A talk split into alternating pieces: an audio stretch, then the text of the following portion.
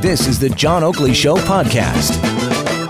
Now, yesterday there was a big story. Uh, it's an ongoing saga. It's a, a real sad story of uh, families of autistic children and whether or not they're being ill served by this government. Uh, the previous government certainly uh, had been criticized for such. What does it all mean in the grand sweep of things when you've got parents who have to mortgage their house or uh, sell it, maybe take out a line of credit, sixty, seventy, eighty thousand dollars a year for the intensive therapy for their children, and uh, the government's offering up in the ballpark of five thousand. We're told. Let's try to put this all into perspective. Joining me on the line right now is Dr. Julie Koudys, who is the uh, chair of the Ontario Scientific Expert Task Force for the Treatment of Autism Spectrum Disorder with Ontaba. Doctor, it's good to have you on the Oakley Show. Good afternoon. Thank you. I'm happy to be here. Well, uh, you have to help me uh, to understand the severity of the situation. I mean, the government is being uh, vilified for not doing enough. Is it all a matter of money? Is that the point here? Does it come down to that? The issue, it, the real matter, is um, the future of these children and um, and their families, and it is an issue of um, money from the perspective of we know that you know education there have to be sufficient resources, health there have to be sufficient resources, and what's being offered to these families is simply not enough in terms of resources to do anything meaningful for these children. Um, I think that maybe the best way to explain it or think about it is, you know, if you're sending, you know, your typically developing child off to school, all parents would expect that their kids are going to learn to read and write and uh, do math, and they're going to learn about science and how to be good citizens.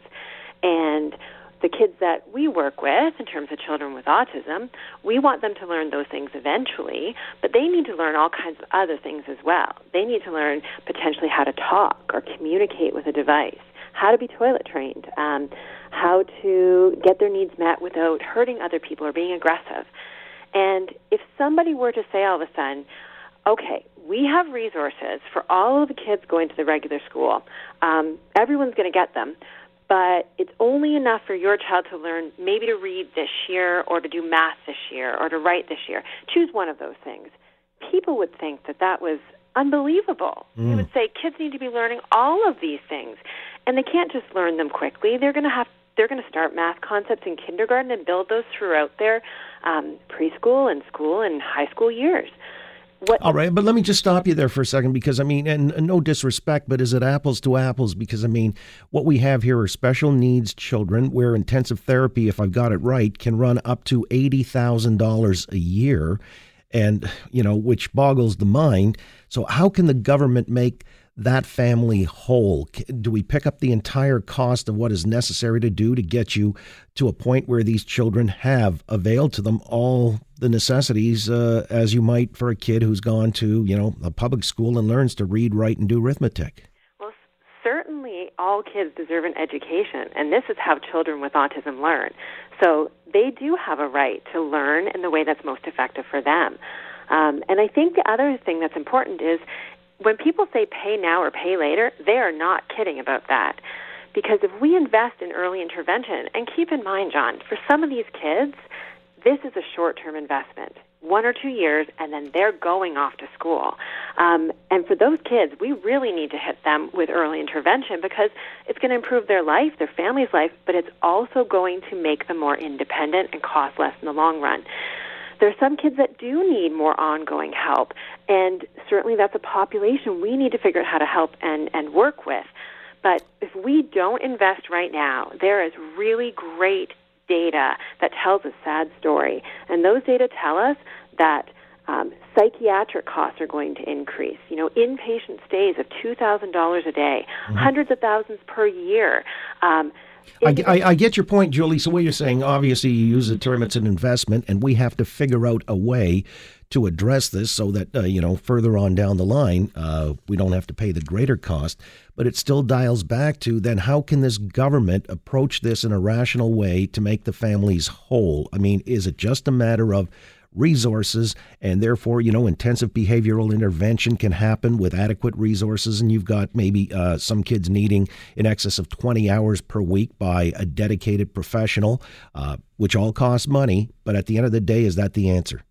That is the answer. direct the resources to the children who need them in different ways at different times in their life. Make this uh, an individualized program that has um, reasonable costs associated, reasonable um, ways to figure out, you know, what does this child need? They only need a little bit. Give them a little bit.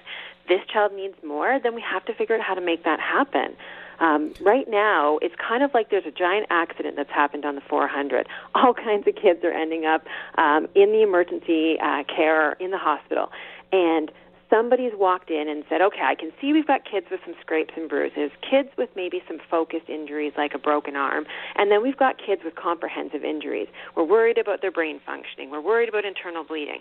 And rather than coming in and saying, all right, figure out which each of these children need and tailoring it to them, someone's walked in and said, everyone under five, you go to that side of the room. Everyone over five, you go to that side. If you're over five, you get a band aid. If you're under five, you get a cast. You'd have parents in up in up in arms saying, "But my kid has a potential brain injury. They don't need a band aid.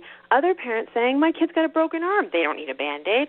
That would be a ludicrous way to approach care. All right. So individualized, I guess, and because there are different degrees on the spectrum, certainly we appreciate and understand that. The government seems to be working off a fixed budget. You're saying this ought not to be fixed, it ought to be uncapped, and uh, let's just deal with each individual uh, in the way that's necessary to meet a certain standard not uncapped. We know that there are fiscal fiscal uh, responsibilities that every province, every government has, but there are models out there from other jurisdictions that have explored how can we use the resources more effectively to get people what they need.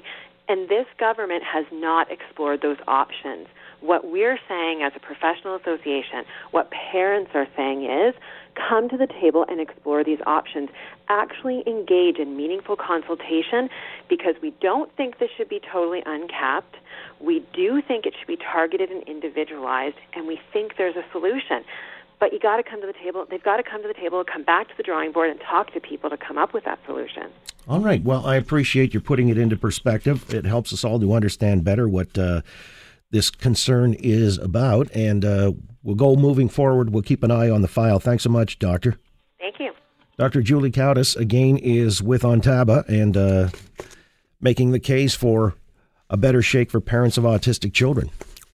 Thanks for listening to the John Oakley Show podcast. Be sure to rate, review, and subscribe for free at Apple Podcasts, Google Podcasts, and anywhere else you get your on demand audio.